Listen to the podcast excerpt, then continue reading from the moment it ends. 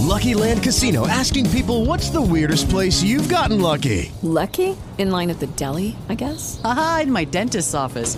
More than once, actually. Do I have to say? Yes, you do. In the car before my kids' PTA meeting. Really? Yes. Excuse me, what's the weirdest place you've gotten lucky? I never win and tell. Well, there you have it. You can get lucky anywhere playing at LuckyLandSlots.com. Play for free right now. Are you feeling lucky? No purchase necessary. Void where prohibited by law. 18 plus. Terms and conditions apply. See website for details.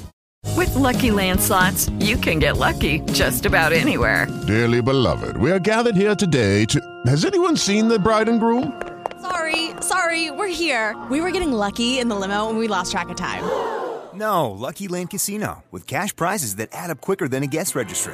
In that case, I pronounce you lucky. Play for free at LuckyLandSlots.com. Daily bonuses are waiting. No purchase necessary. Void where prohibited by law. 18 plus. Terms and conditions apply. See website for details. Well, I was born an original sinner. I was born from original sin. And if I had a dollar bill for all the things I've done, there'd be a mountain of money piled up to my chin. How's it going, Grady Nation? Chris Thomas here. Hope you're having a great day kind of day. On this installment of Grady Nation, I'm speaking with Matthew Karchner, who has founded a nonprofit ministry known as Castaway Ministries. Man, how are you doing? Good. How about you?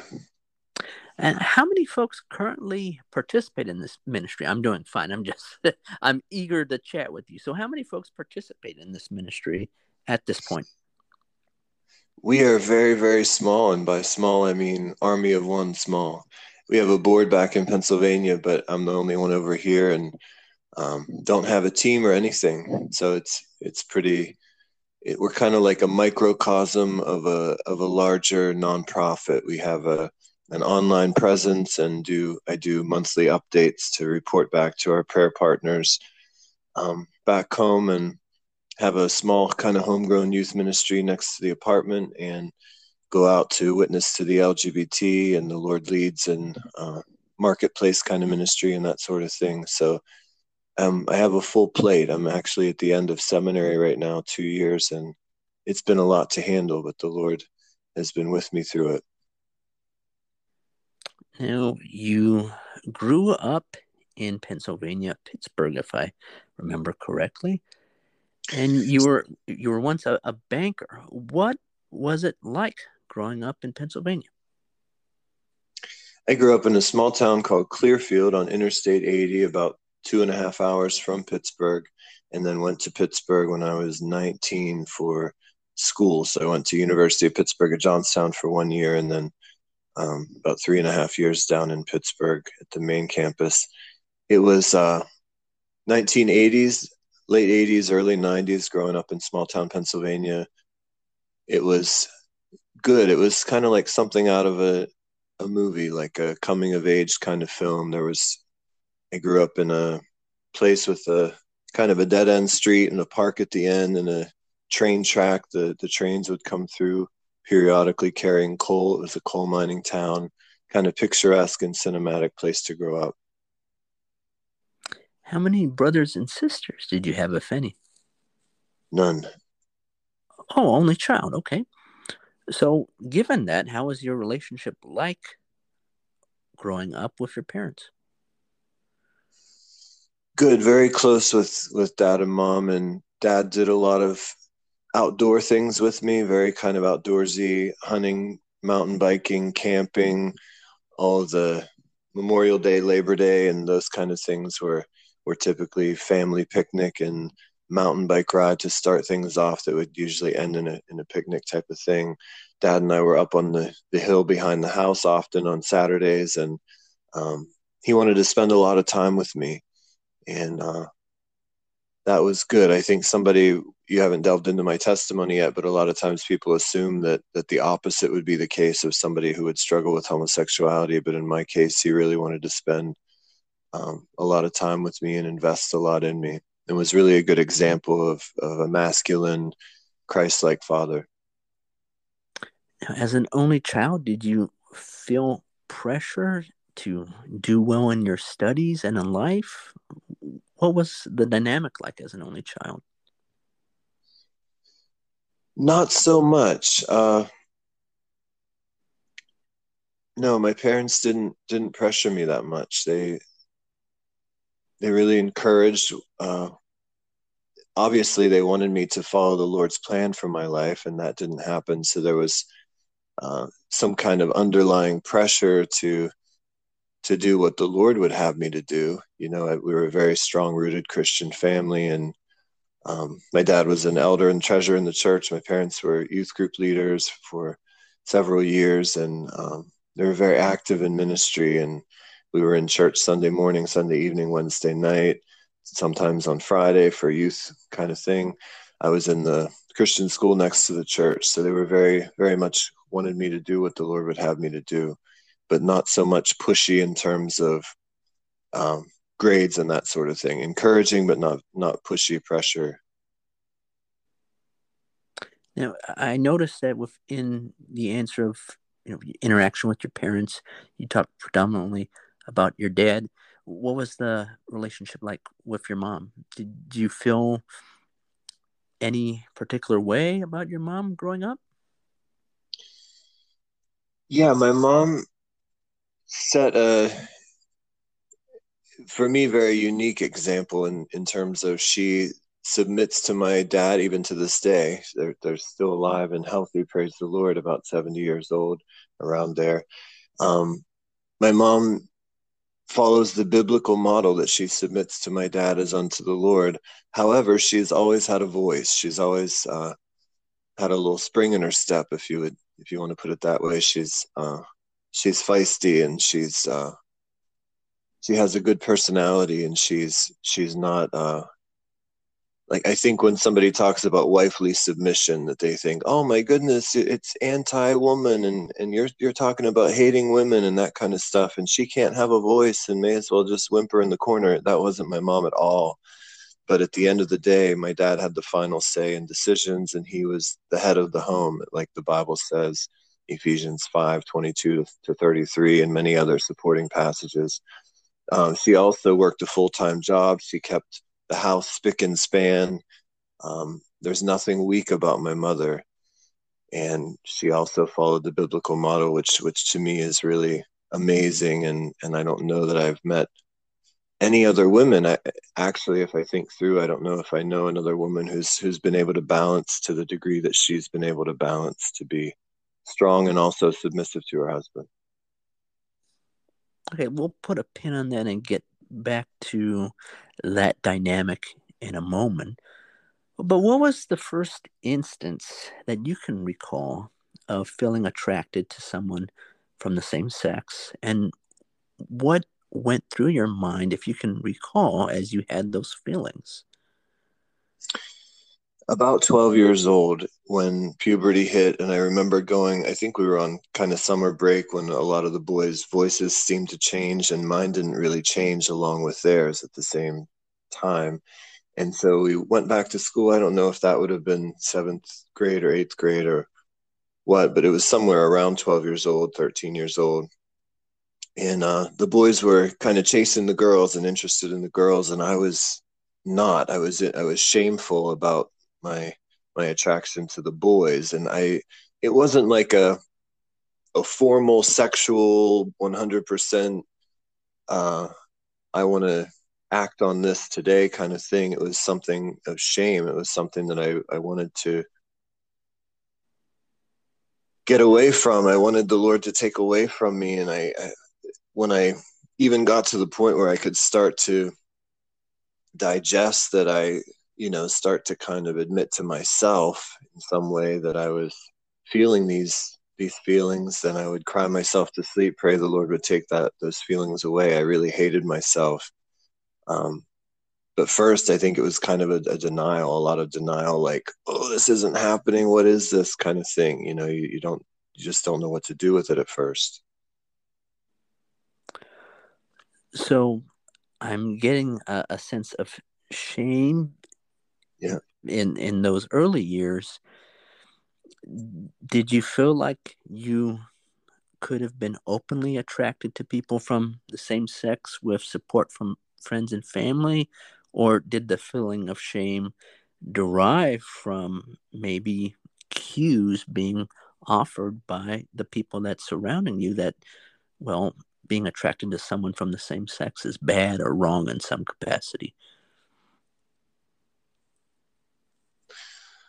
I believe that it's a demonic, this is a spiritual war that we're in. I, as much as human psychology, it's tempting to delve into that and try to come up with some kind of cohesive theory. I think there's, there can be some truth in some of those theories, but the bottom line is that God created the first man and the first woman. We sinned against him. Ever since then, we're born with a sinful nature, deceitful hearts that cannot be trusted and Satan plays well with that, right? Just like in the garden, he tempted tempted Eve, and it was up to her whether or not to follow that temptation.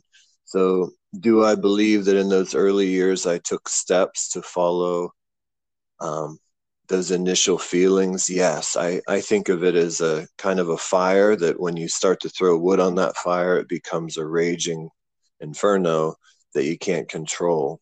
And for me, that's what it was. Um, well, Matt, I'm just really trying to get a context because, you know, in chatting with you a little bit, I got the sense that you were bullied growing up. And so I'm trying to wrap my head around well, what is the cause of that bullying? Is it because people had this awareness that you were attracted to people from the same sex, or is there another factor at play? Hmm.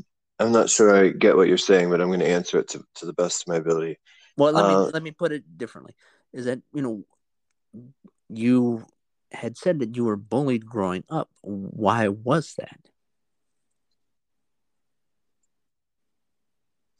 Why? Why? Okay, so so why when we get back when we get back to the 12 and 13 era, and the boys' voices change, right? Hello, how are you? I am fine. That kind of thing, and mine's hi, hi, what's going on? Like when I answer the phone, somebody calls the house and they think I'm my mother. You know what I mean? So that that alone is enough. Um, there were mannerisms that I had, the way that I walk and the way that I talk, the way that I write. I I naturally gravitated toward um, following, if you will, literally following the pattern of women and the way that women did things. Um, I felt inadequate. I felt like I can't, I'm not naturally as macho as the other boys. I can never measure up to them. When they invite me to play kickball outside the house at 12 and 13 and 14, they think that I throw like a girl, so they start laughing at me. I didn't feel that I had um, uh, that I had ability to be one of them or to measure up to them or be part of. So I kind of veered toward what to me was comfortable, what was comforting, and that was the the woman kind of thing. It, it, at holidays early on, I would be off with the women talking about fashion and that that sort of thing, while the men were off talking about hunting because I I felt like I was inadequate. I couldn't compare to them. My my interest didn't measure up to that that level of kind of macho macho. Well, and as you say, you grew up in the 80s. I mean, towards late 80s, early 90s, a big chunk of experiences, but that's still a climate where there is a, a stigma to being attracted to someone from the same sex. Do you think that maybe the time period that you grew up in maybe impacted your self esteem?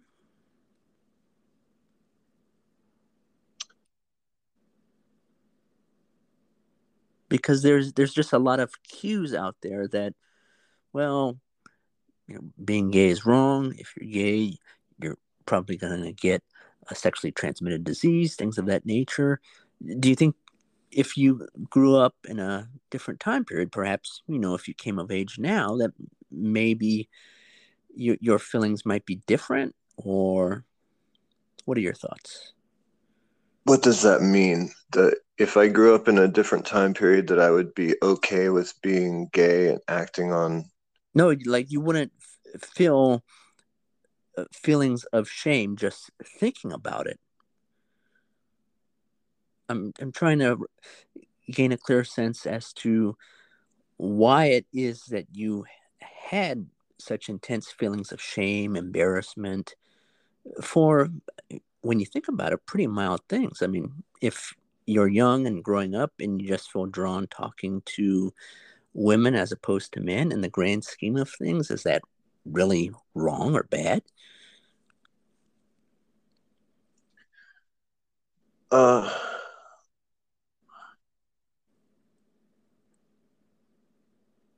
when you uh, difficult to figure out what you're trying to get to. Um, no, there's no there's no so the- motive to so the- any question. so- I'm just trying to see your thoughts as to if you grew up in a different era. Do you think that maybe that sense of shame that was so intense wouldn't have been there?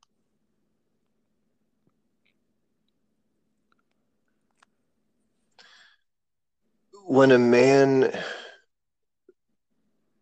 Lucky Land Casino asking people what's the weirdest place you've gotten lucky? Lucky? In line at the deli, I guess? Haha, in my dentist's office. More than once, actually. Do I have to say? Yes, you do. In the car before my kids' PTA meeting. Really? Yes. Excuse me, what's the weirdest place you've gotten lucky? I never win and tell. Well, there you have it. You can get lucky anywhere playing at LuckyLandSlots.com. Play for free right now. Are you feeling lucky? No purchase necessary. Void where prohibited by law. 18 plus. Terms and conditions apply. See website for details. Okay, round two. Name something that's not boring. A laundry? Ooh, a book club. Computer solitaire, huh? Ah, sorry, we were looking for Chumba Casino. That's right. ChumbaCasino.com has over 100 casino style games. Join today and play for free for your chance to redeem some serious prizes. ChumbaCasino.com. No purchase necessary. Where prohibited by law. 18 plus terms and conditions apply. See website for details. Like I I am a man, right? And so when you have thoughts that go through your head that that you want to see another man with his shirt off or have anal intercourse with another man, then you know this ain't right. Something ain't right, right? It's not something that somebody else has to say, hey, Matt, you should feel a lot of shame. Nobody else has to cue you into that. You know there's something extremely unnatural about that that man was not created to have sex in another man's rectum. That's that's not normal. So the shame is because it's sin right? It's it's sin to to lust after that to to act on that is sin. The feelings are not sin if we don't follow them but it's a it's a major um a big big thing for someone that age. You're like i didn't have an attraction to a woman at all like a sisterly kind of thing but but no attraction. So you're thinking that the longer the teen years go the more it's kind of getting toward the time when people might think about marriage and that kind of thing. So what's for me? I can't it would be a lie for me to marry a woman and try to have intercourse with a woman when i have zero natural attraction to her. That's those are the things that are so it gets greater and greater. The pressure gets greater and greater as the teen years go on. Um, you're just thinking i can't control this. And anyone who who's outside of this kind of struggle doesn't understand that. So all they're thinking is i just want you to marry you know the people in the church or whatever if they really knew what was going on the best they can say is i just want you to marry a woman. Why can't you just be normal? kind of thing. Maybe maybe not everybody said that but you know that because they don't get it they don't they're, they're thinking that you chose to be attracted to a man versus choosing to be attracted to a woman. For me it wasn't that. I didn't have a choice to i just wasn't naturally attracted to a woman i was attracted to men and i didn't want to be felt shame and guilt because it's unnatural because it's against the lord's design And let me make clear that, you know, all this in terms of Matt's view that same sex relationships are unnatural are Matt's view alone. But let's move hmm. forward. So the bible I- it's God, god's words view it's not it's not my opinion but I know, but not every listener to Grady Nation adheres to tenets of the Bible. But I respect anyone that has your point of view, but I just want to make clear that not everyone is going to share the, that perspective. And really, that's the point of the interview is just, you know, hearing people out and letting people come to their own conclusion. Now, so did you have actual romantic relationships or did you mostly have intimate encounters with men you didn't know? What was that like? Did you have a, a boyfriend? What was your first experience like? Yeah, a, a lot of people from a similar background who've had homosexual desires, it begins with molestation in childhood. In my situation, no, I was not molested in childhood. Um, alcoholism runs in my family, and people warned me do not do not start drinking. If you get started, you won't be able to stop. It's a tendency toward a toward addiction to to alcohol and substances. So I put it off through my, through the teen years when it was tough in high school and those years when everybody else was drinking. I refused, and then when I was in Pittsburgh in, in University of Pittsburgh, down there where nobody knew me, I got drunk for the first time. I think I was 21 or 22.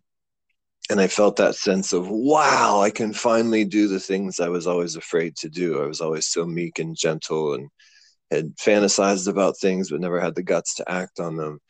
So I had that that sense of what I would call today counterfeit freedom. Like it feels so so pure and so amazing that I can finally do these things. And so I began to kind of act out on the fantasies and um, you know hooked up with somebody here and then felt shame and guilt and waited a couple weeks and then kind of pretended that didn't really happen and then got drunk again uh, acted on it again and then pretended that didn't happen. And and so i had a a boyfriend officially probably within a uh, maybe six months or so, maybe a year of of that first drink when I first got drunk, I, I should say, not my first drink, but um, that first boyfriend had some difficult times in his past where he wasn't he was also from a small town in Pennsylvania wasn't very accepted and through his teen years had a lot of anger bitterness resentment toward Christianity toward the Lord himself and toward Christians. And so he was a voice and uh, said f your family and anyone who doesn't accept you f them and all that stuff. And so uh, i was really choo- i was really forced uh, during that period to to uh to see that there was evil in the path that i was headed down. You know what i mean? That it was it was of satan. It wasn't it wasn't just something uh desires and feelings kind of in a neutral place or this is who I am or something, I, w- I was forced to kind of see it was brought to my attention. This path is evil, but uh, I didn't I didn't feel it in that I had another choice, you know, and and I knew that it was wrong, but I continued in it. I continued in it, and it was about probably five or six years later until the catastrophic things started to happen happen in my life where people I knew in the bar and, um, you know, had HIV, committed suicide, overdosed. I was severely addicted. The the the things that I had believed, the the promises I had believed in the beginning, like a knight in shining armor, that one day I would be a, a model in New York because I was tall, and everybody said that in the gay bars. The things that I believed didn't come true, but the addiction and the the fear and the guilt and and all that all that stuff did come true and it was just it was a horror story. What i'm he- hearing from that is that you're experiencing a cycle of fear and guilt but in, in those encounters in those moments you must have experienced some form of pleasure. So as, as someone as someone that identifies as straight and no longer attracted to people of the same sex, were those feelings in any way genuine? Those feelings. Where did, of, where did you get those, the where do you get the idea that I'm identifying as straight and no longer attracted to men and all that? Well, I'm in your bio. You say ex-gay, So if someone is ex gay, how would you identify? Okay, so ex ex gay is maybe means different things to some different people, but it, it's kind of for lack of, of an entire paragraph to explain. Um, in in my case, I turned away from following my deceitful heart. We're we're all fallen creations as of the garden, right? So I turned away from following my deceitful heart to follow the Lord Jesus Christ. Temptation remains, just like any other human being on earth they give their life to Christ, they say, I'm sorry, I'm bad, you are good, because everybody has sin. I have a temptation to lie or cheat or steal. In my past, I acted on that. I repented, gave my life to the Lord Jesus Christ. The next day, I am walking in new life in Christ. I'm in the Bible every day, reading scripture in, in prayer every day. I'm communicating with the Lord Jesus Christ who lives. He's the one true God on the throne.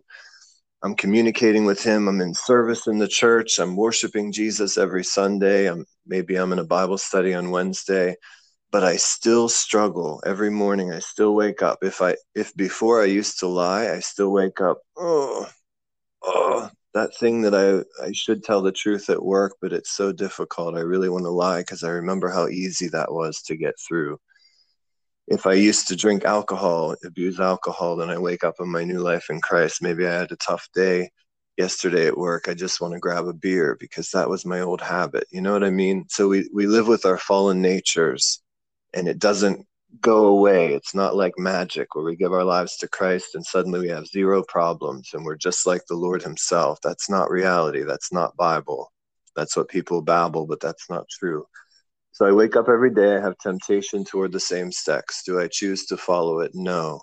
Is it a struggle for me? Yes.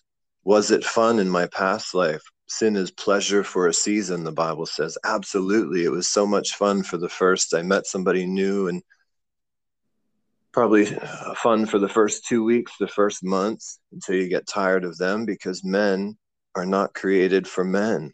We're not created to satisfy one another. If you look at the male body, it's not woman was created for man to be his helpmate, to satisfy him, to to meet his deficiencies, right? We're complementary. So I don't claim to be quote unquote straight as the world says straight in terms of my temptation went from 100% homosexual attracted to 100% heterosexual attracted overnight. That's crazy. That that didn't happen. But I've repented, turned away from following my deceitful heart to follow the Lord Jesus Christ die daily to self to live for him receive something better satisfaction fulfillment that doesn't go away doesn't it's not one hour of enjoyment and then miser- misery. It's the joy of the lord is my strength. I have problems i have challenges i have trials just like everybody else but the joy of the lord through it all is my strength. He's with me no matter what. Well i just want to note that you know i know and there are many instances of same sex relationships, men and men, women and women, that have lasted for decades. So, mm. I mean, there could be, you know, elements where you're, you're going to encounter in life same sex relationships that work, that are healthy, that are pleasurable. And wow. Have you, have you yourself lived a gay lifestyle? no, I'm I'm not uh, the interview subject here, but I mean, if you want to ask additional questions, feel free. Because that's what it would it would require you actually. It wouldn't require you looking through the lens of Hollywood or what's what's been kind no, of. No, no, no. Let Matt. Would, I want to be clear. You actually a, No, no, no. It's not the because that, that what you just said is Matt, crap. What you just said is bull crap. It's crazy crap that, that's manufactured Matt, through Hollywood and stuff. let's Matt, let's respect true. one another. Matt. Only, the only way you would know that is if you had lived a gay lifestyle yourself. You would know that it's crap, that it's a facade. Well, I've seen extended family, friends have relationships that have lasted a long time. And I, I noticed that with many of your uh, appearances when you have interactions with people you uh, adopt a needlessly combative style and a confrontational style i, I really mm. just want to have a, a dialogue so i mean this aggressive routine. It, it's Oh kind my of goodness. silly to me. Yeah. So So- aggressive. Well, I mean, this needlessly combative way of going about things. I'm just asking questions, and you know, you Yeah. can give your point of view, and people can decide for themselves. I'm not giving my point of view. That's that's the problem here. You think I'm just babbling my own opinions. It's not my opinions. I'm telling you what the Lord has to say about it and what I know to be 100% bulletproof fact because I lived it, not because I'm looking through uh, watching some movie that somebody put together to to like a propaganda kind of thing, but because I lived it. I know gay men out there in relationships for 30 years and 20 years and 10 years and I don't know one single example where they haven't opened up and invited a third partner in or gone to the bathhouse and stuff. It's not true. It's a facade. So let's stop pretending that it is. Well, that's purely anecdotal. I mean, there are, are instances of monogamy in same-sex relationships, and Show me one. well, don't have the opportunity. We're not in a mode where I can show physical evidence at this time. We are having an audio-only conversation. Nonetheless, you talked about addiction. You know, what addiction problems, other than the drinking, were you going through? And did you talk to anyone about this addiction problem or these addiction problems?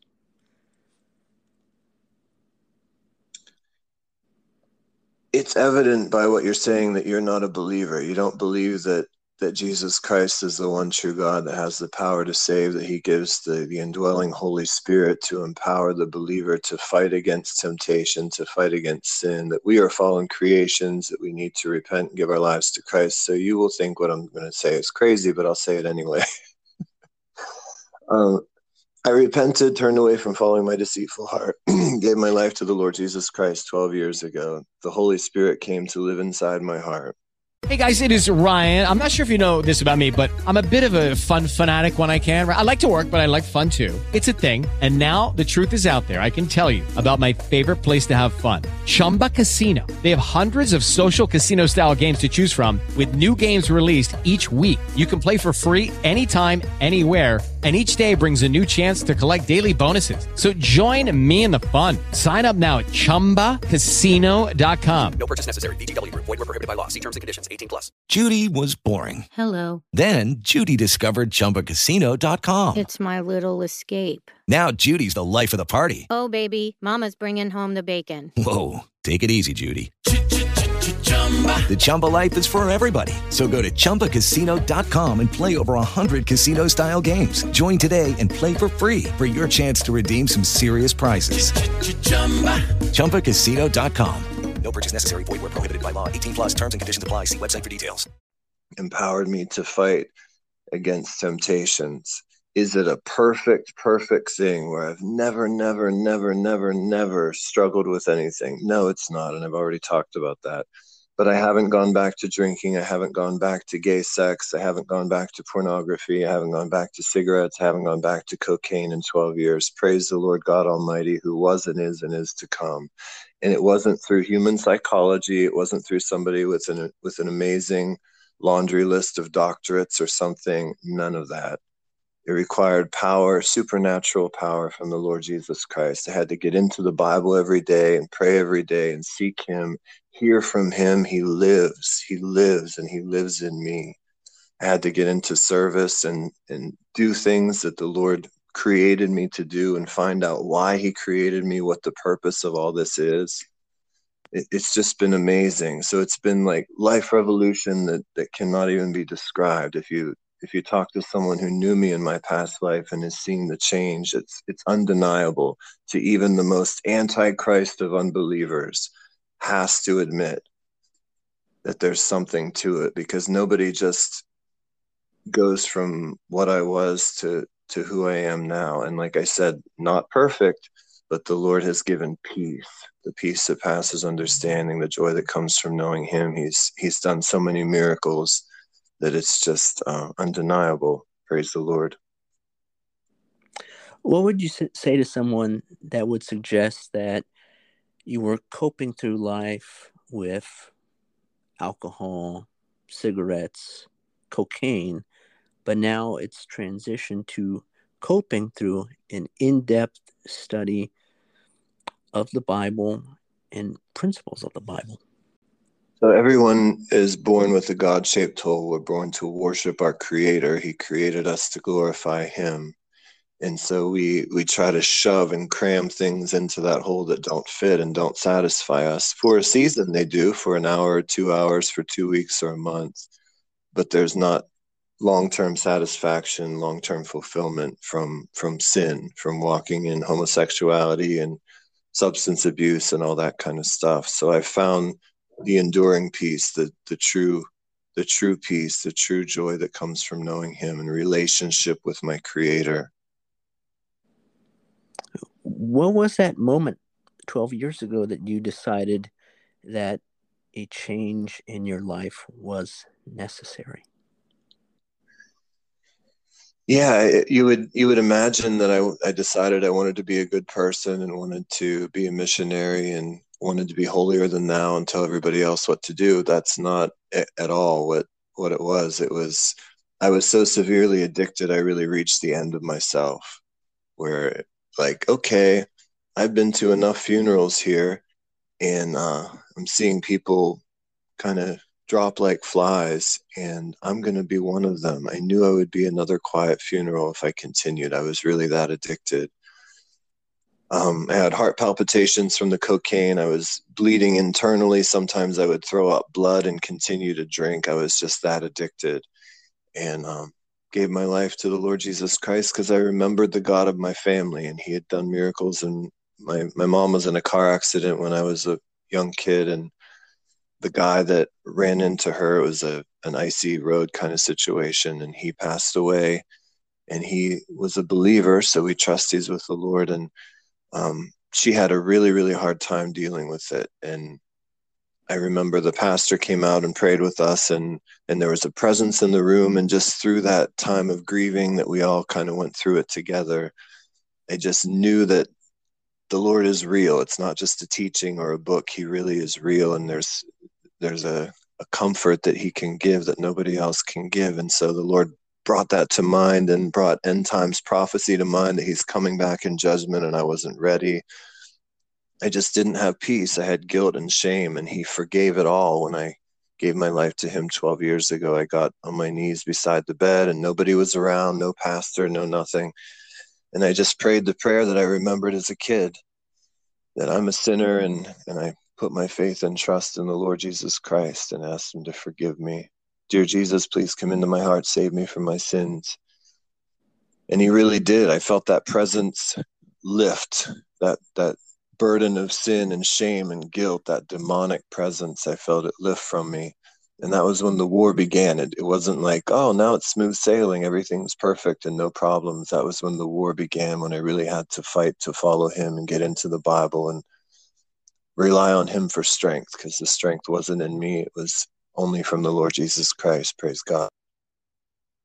What was the difference from your childhood? Where you're immersed in the church? Your family's heavily involved in the church compared to that moment 12 years ago.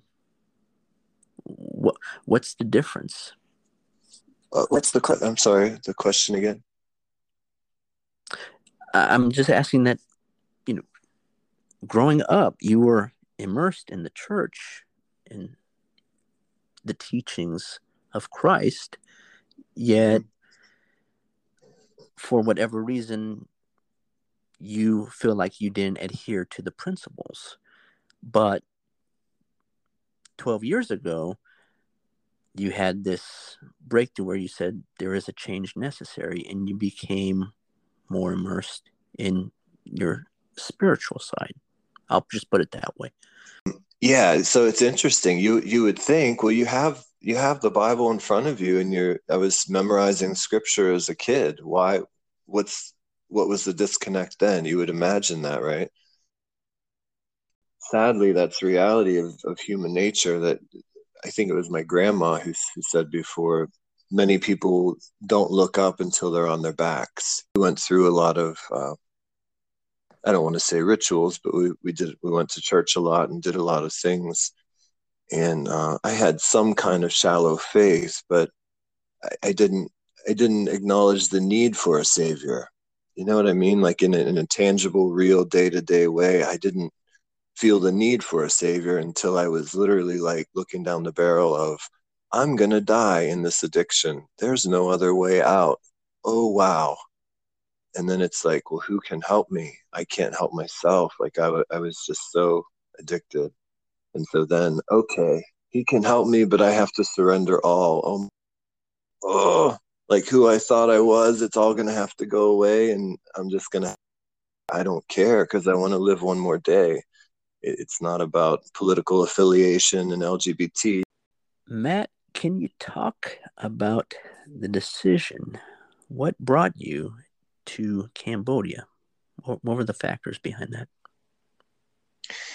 Yeah, where I lived in that apartment where I got on my knees and gave my life to Christ, May 28, 2010, I was about two blocks from a church that was the same denomination as the church that I had grown up in.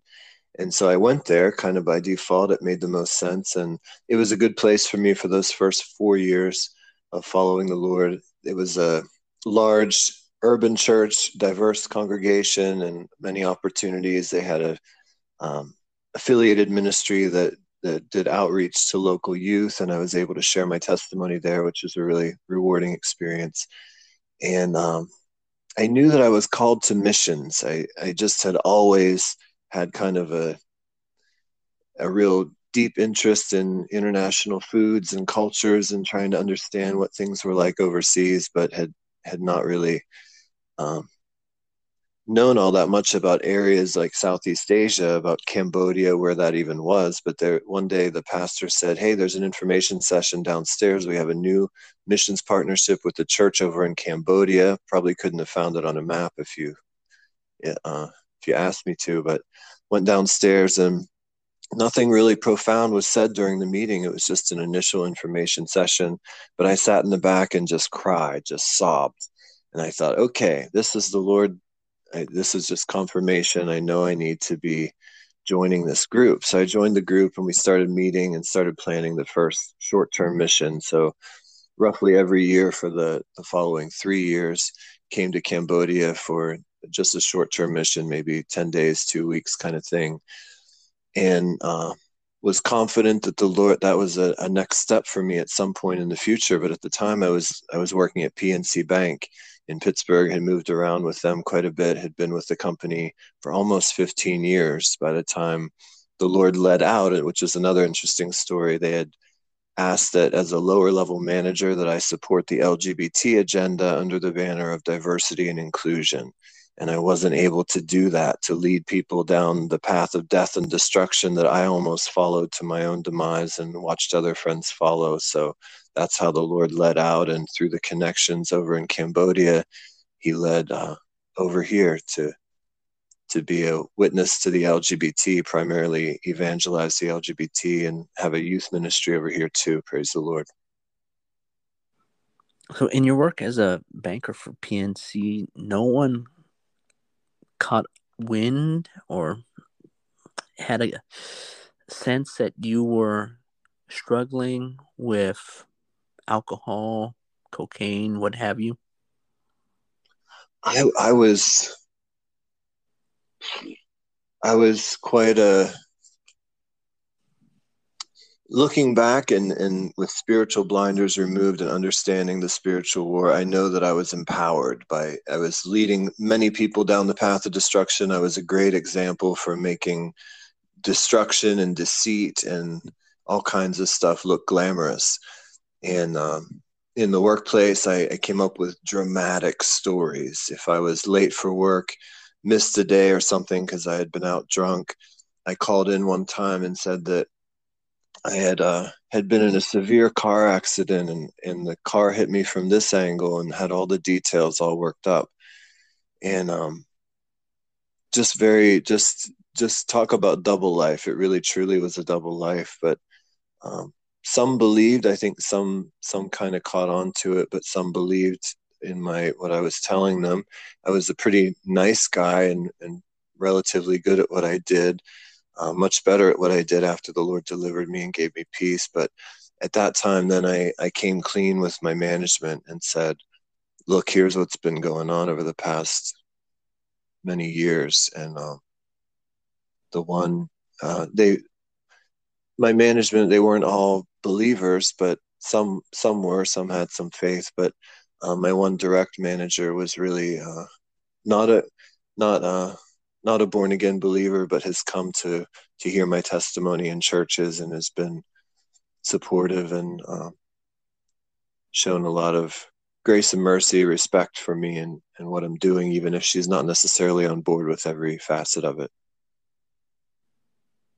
Know, when a person reviews the writings for your ministry, you had mentioned a monthly blog, at the very least, trying to keep donors abreast of what's happening. Essentially, all the writings across the board seemingly focus on LGBTQ individuals. Why might that be, given that you know, as a ministry, there has to be a broader mission other than focusing on LGBTQ individuals, right? Wow, I like that you've you've really done research. Um, thank you so much. The my my mission, what what I feel called and passionate and so blessed to do and commissioned to do, it's my duty to do, my passion, my job, my everything is is to witness one-on-one primarily now i stand up in front of churches i share testimony I, I, remind the church that the bible says for all have sinned and fall short of the, the glory of god and for the wages of sin is death but the gift of god is eternal life in christ jesus our lord that everybody has sin a sinful nature and temptation and that the churches, uh, the folks inside the church congregation who don't struggle with homosexuality are no better than than those of us who do or who have. Um, but but my day to day mission is really in the market. A lot of times it happens unplanned. It's when I go to the grocery store, the Lord leads to somebody. When I go to the kind of open air market over here, there'll be somebody who in Cambodian Thai culture, they identify themselves uh, transgender, male to female, identify themselves as lady boys. That's not a term that I came up with to sound derogatory. It's what people in general call call one another here in this culture. So um, the Lord will lead to to folks that have struggled with homosexuality and gender identity and then uh, typically the first question typically they're interested in somebody who sticks out like a sore thumb. I'm very tall obviously not from here. And and so they'll ask me typically where are you from? And why are you here? Why are you in my country? And and that's how the lord leads to to go from testimony. If they're interested to hear more then i typically share the gospel message. And um, if they're interested to hear more and more open about things uh, of the faith then i would go back and um, build that relationship and and continue to share the gospel that that there's a way out of of a gay lifestyle to to freedom in Christ by repentance and putting our faith and trust in the Lord Jesus Christ. So it's it's more often a one-on-one kind of thing. It's what, what I call relational evangelism. This answer here got me thinking in that you had said that you, when you wake up, you still have thoughts of attraction, temptation about other men. Do you think that, given this is something that, from your point of view, you still struggle with on a daily basis, that it's framing your view of the world? And in that respect, that's one of the reasons why your blog entries, your writings, almost overwhelmingly more often than not focus on LGBTQ issues? I'm called. I'm called of the Lord Jesus Christ to do this. This is my job and my passion. This is my life. So it's not something that I came up with from my imagination or some bizarre thing that I've become obsessed with. It's the Lord Jesus Christ died on the cross for our sins to save us from everlasting hell So it's the most important thing that somebody can do as a believer in the Lord Jesus Christ is just share the gospel of Jesus Christ. And it makes sense. If I was a severe alcoholic, then my ministry would be to severe alcoholics because I know what it's like to walk in their shoes, right? If I was a whatever, I, I struggled with whatever in my past, and I gave my life to Christ, and I've experienced some victory in the power of Jesus Christ by his blood, then I would go back to those specific people because I understand them. I understand what it's like to be them.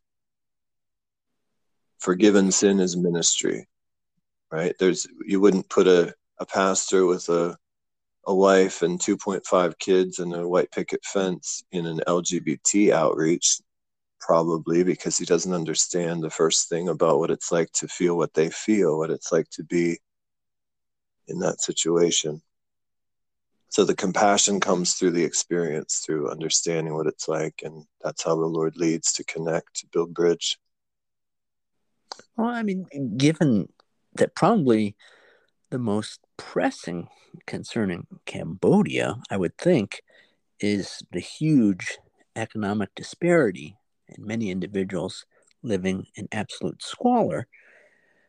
I mean, from my point of view, I would think that outreach ministry work would be geared towards uplifting individuals that are in poverty with the word of Christ because they might have doubts given their economic situation.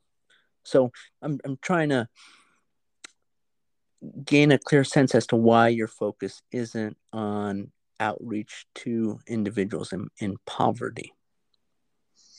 Okay, so let's kind of make that global what you're saying. Let's let's go back to Pittsburgh or Washington D.C. or Seattle, Washington or, or wherever in the U.S. and and on a day-to-day basis, what what does ministry look like? somebody who knows and understands the Bible, who's a born again believer in the Lord Jesus Christ, realizes that this life is just a vapor, right? We're in a we're in a waiting room sitting here with an opportunity, a very short opportunity to make a decision where we'll go at the end of this life. If we repent, put our faith and trust in the Lord Jesus Christ, then we go to heaven. If we don't repent, we trust ourselves and we go to hell for all eternity. And so that's the biggest, biggest, biggest thing. So if I went out and gave every homeless person a cheeseburger and and solved world hunger and and gave them everything that they ever wanted in this whole life, but then they all went to hell at the end of this short life. and I didn't do my job. I had my priorities screwed up, out of whack. You know what I mean? So the absolute number one most important thing is the eternal security, the eternal destiny of people. That's the that's the the job of the missionary. That's been screwed up and twisted around when we mix kind of the world's agenda with the with the church's agenda. But when we're giving people something to eat, doing something good for them, we're we're doing that for the purpose of earning the right to be heard for the gospel message.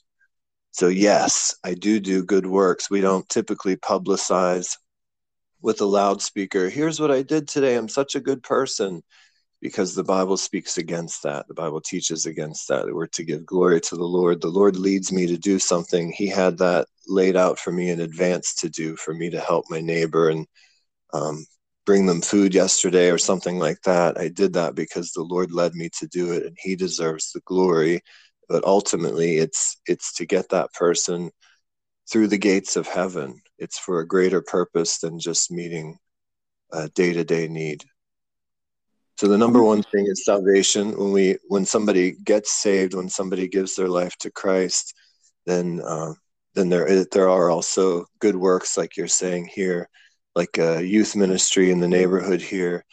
Another thing that that is obviously a, a priority is to get them up in their their English proficiency so that they'll be better equipped to um, you know to have a better job in the future and that sort of thing. But that's not the number one goal and of the of the missionary coming into a, another country is to win souls to Christ to make sure they get to heaven because any of us can die in five minutes right?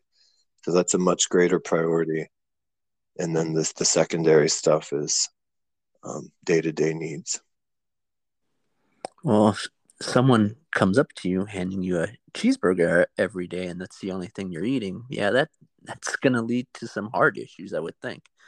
But I mean, it Yes. isn't a matter of distributing. What I'm what I'm saying is that the Christian doesn't doesn't go out and publicize and broadcast. Here I am get, delivering another bag of rice to the neighbors. Look at me, I'm such a good person. So that's why you're not reading every little good thing that I do on the blog because well, Jesus I mean, not true. You know what I mean?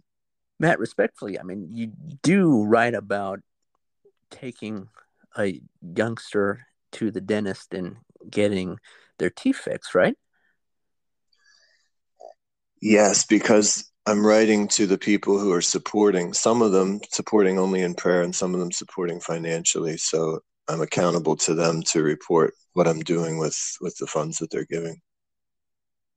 So, I mean, That, at- that's that was a big a big step in ministry that had impact that the Lord led to do something that was life saving for somebody's mother who couldn't afford to fix a it was a dental emergency where she wasn't able to sleep and wasn't able to eat and it was impacting um, potentially it would have been life threatening over time. So that was a decision that that the lord led to make to help and then had broader implications in the community and and hopefully will yield some spiritual fruit over time.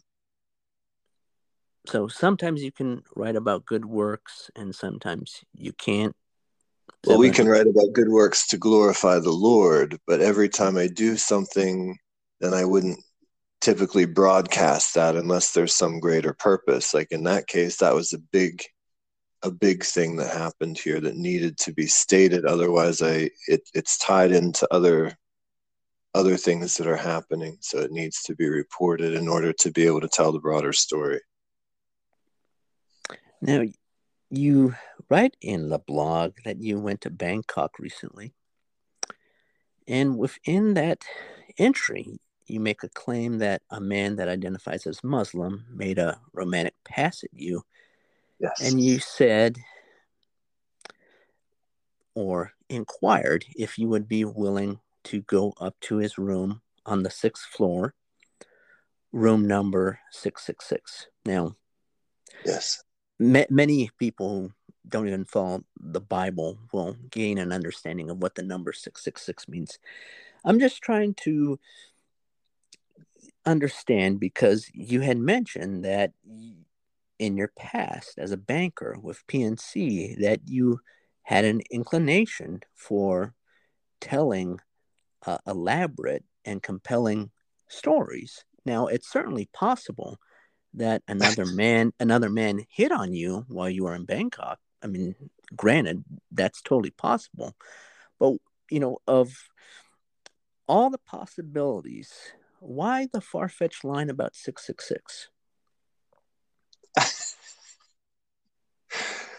Wow you're blatantly accusing me of lying No, I'm I'm just asking because in, in terms of mathematical probability, statistically speaking, the odds that you would go to Bangkok, encounter a man that identifies as Muslim, makes a pass at you, Uh, says go to his room. It's on the sixth floor, room number six six six. Yeah that happening? I mean, as a banker, I'm sure you've been immersed in numbers at one point in time. The odds of that happening are quite remote. Wow. You're really stealthy. If you if you don't have any belief in in the supernatural at all, so you if you're an unbeliever by definition, you don't believe that Jesus Christ is the Son of God that, that came to die on the cross for our sins and rose again. You don't believe the Bible is the inspired word of God at all. You don't believe in the work of the demonic, even though he's controlling your life, then I can understand why you would think I'm lying. You would think that this can't be coincidence because you're a complete unbeliever.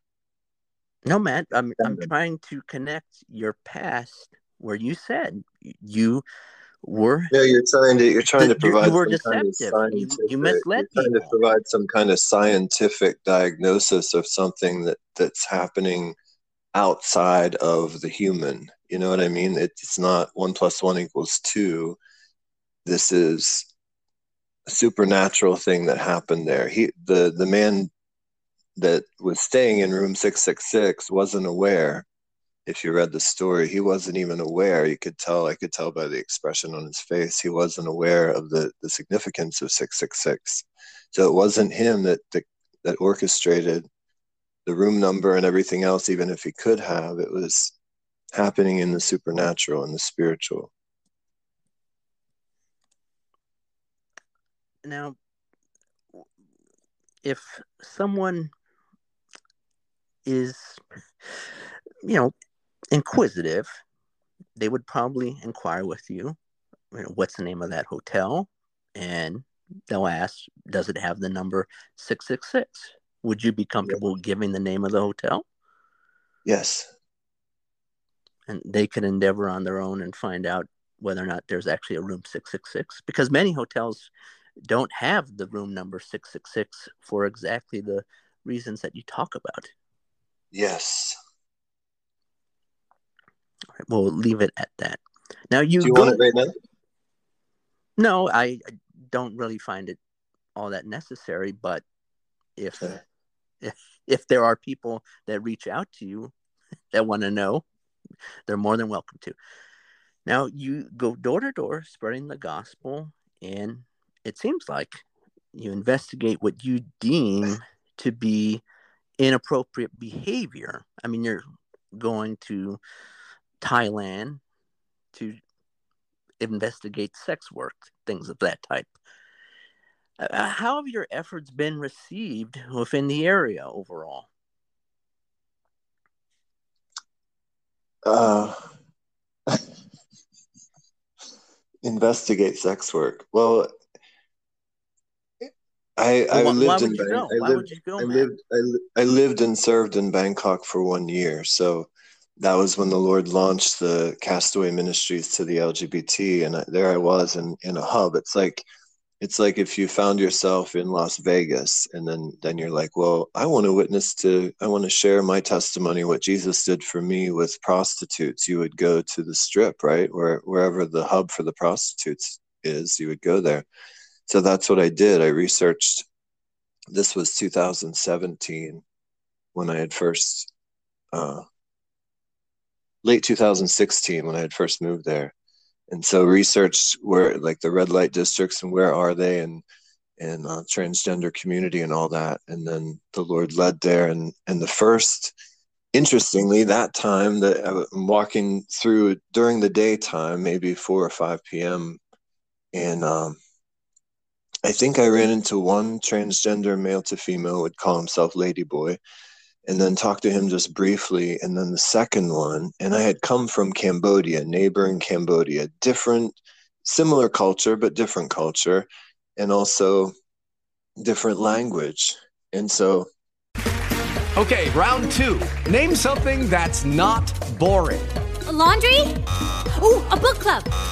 Computer solitaire, huh? Ah, sorry, we were looking for Chumba Casino. That's right. ChumbaCasino.com has over 100 casino style games. Join today and play for free for your chance to redeem some serious prizes. ChumbaCasino.com. No purchase necessary. Void where prohibited by law. 18 plus terms and conditions apply. See website for details. Hello, it is Ryan, and I was on a flight the other day playing one of my favorite social spin slot games on chumbacasino.com. I looked over the person sitting next to me, and you know what they were doing? They were also playing Chumba Casino. Coincidence? I think not. Everybody's loving having fun with it. Chumba Casino is home to hundreds of casino style games that you can play for free anytime, anywhere, even at 30,000 feet. So sign up now at chumbacasino.com to claim your free welcome bonus. That's chumbacasino.com and live the Chumba life. No purchase necessary. VGW Group. Void were prohibited by law. See terms and conditions. 18 plus. I'm walking into the red light district for the first time there, and I run into someone, transgender male to female, wearing roughly the same outfit that I had on, a black shirt and camouflage. His was was a woman's shirt, but mine was a t-shirt and then camouflage shorts. We both had the same thing on, and he's from Cambodia, of all places, and had moved there uh, to work as a, a a massage parlor kind of thing and so on so long story short that was my first that was the the beginning of castaway where the Lord led in, in a way that again you, you could you wouldn't say, well, a human being put that together or you're you know, if you're if you're a complete unbeliever, you would say I'm lying because what are the odds that we would be wearing the same thing? That he's from Cambodia, a country that I had just served in several days before. I just moved from Cambodia to Thailand at that point, and knew enough language to build the bridge, and which made him feel comfortable and miss home and everything. And it reminded him of his Christian mom who's been praying for him and all that kind of stuff. So the Lord really led in miraculous ways. So the, bottom line is, it's not something that I'm coming up with in my mind and my my wonderful imagination that's dreaming up all this stuff, or I'm in some kind of investigative mode. I'm going in to say, here's what the Lord Jesus Christ did for me. He can give you peace too. He can forgive you and, and get rid of all the shame and guilt, and you can walk into new life following Him and knowing that if you die in five minutes, you go to heaven. So it's not an evil thing that I'm doing, but I can see if you don't believe at all in the Bible or the Lord Jesus Christ appears to be evil or some kind of conspiracy or something. I don't know where that convoluted response links into how have your efforts been received with within the general community as to your oh. work spreading the gospel and looking into what you deemed to be inappropriate behavior. so in that so in that case, oh, deemed to be, huh? So in that case, we're we're still connected. And and during this last time, I I met with that same person that I had, I had just mentioned that the, the first person that the Lord led me to in the transgender community there in Bangkok. And so, um, yes, interestingly, you, you would imagine you would imagine you would imagine that in a nation, the U.S., found on, founded on Christian principles, founded to worship the Lord Jesus Christ. Now you can you can go on and on about how we've made so many mistakes over the years and everything, but founded for the purpose of worshiping the Lord Jesus Christ. We were traditionally, historically, a Christian nation. So you would imagine that if I went to the street in New York if I went down into Chelsea, for example, you would imagine that my message would be greeted more with open arms, where over here in the what they call the 1040 window, the unreached people groups of the world and that kind of stuff, you would imagine that people would be combative over here, but not back home. And it's actually the opposite. Over here, people are kind and sweet and respectful of elders. And I have gray hair now, and people are um, pretty welcoming of me, not necessarily believing that's that's kind of a separate thing but they're welcoming and kind and respectful to me and willing to to listen. The the culture and the the pace of life is not so fast over here too so people uh, often have a few moments and aren't so uh, you know like the the american spirit is often kind of like I'm, I'm rushing to the next thing. I just have a couple minutes. But over here people are a little more settled and easygoing so praise the Lord. It's a blessing to be over here serving. Now, same sex activity between consenting adults is legal in Cambodia. So, for outsiders, what exactly are you trying to achieve? For outsiders, what's that?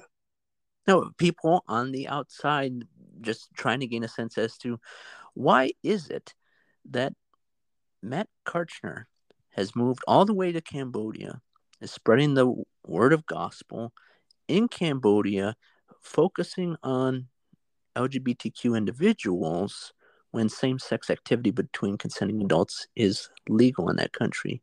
What is the ultimate purpose?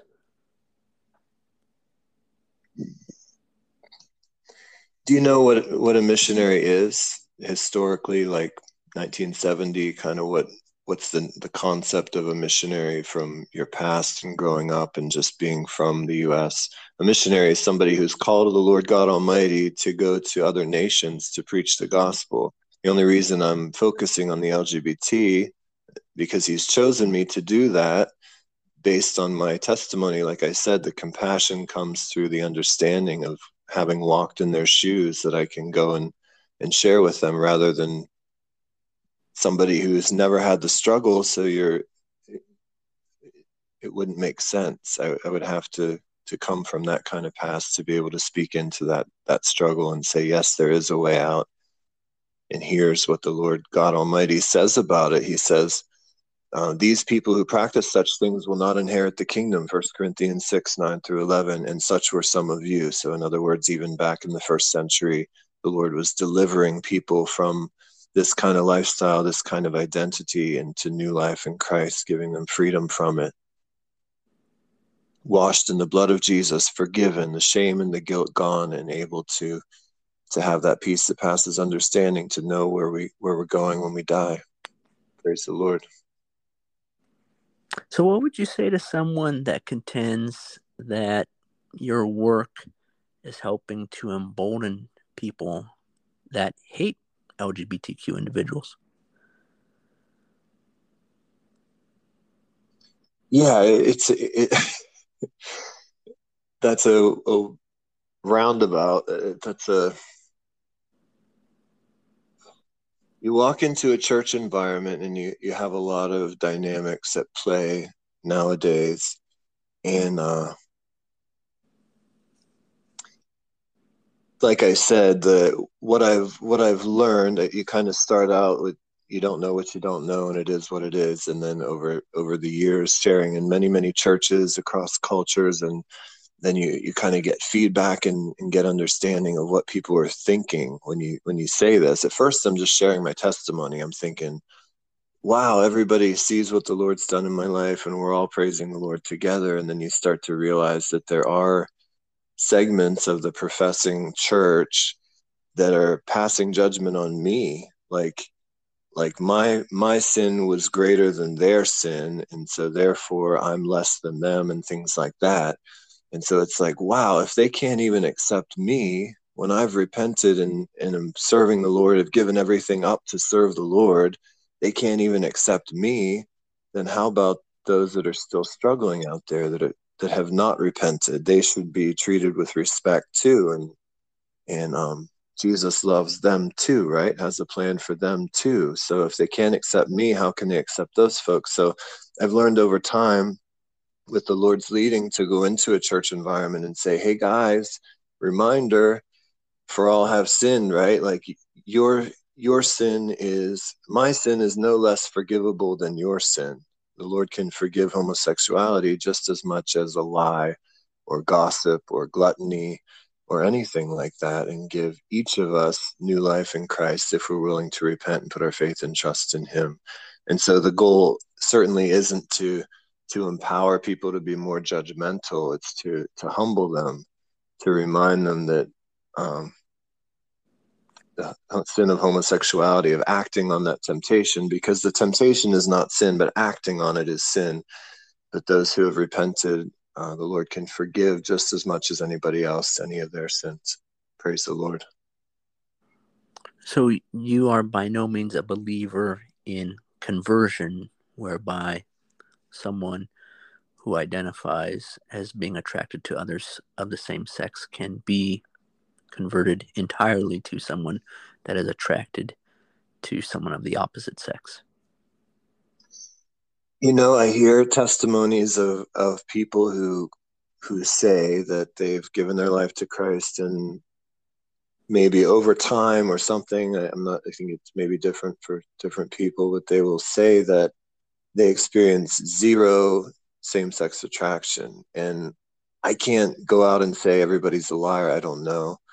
But um for me, that has not been reality and i don't believe that the bible guarantees that. So i'm i i would speak against somebody who says the bible says that god will take away all of your homosexual temptation. The bible doesn't say that. Maybe, maybe that's happened. The lord can do anything. So i'm not discrediting somebody comes up and says that that's happened for them but that has not been my situation and i i don't believe that i'm authorized to say something to other people that the bible doesn't say you know what i mean? It's not like if you join if you join our christian community i can promise if you follow these 10 steps that all of your homosexual temptation will go away. I, i'm not buying that. I don't i don't think the lord would have me to do that. I don't believe the bible authorizes that. So, where and when did you meet your wife? And can you talk about what the experience was like having sex with her for the first time? My apologies. Oh boy. Um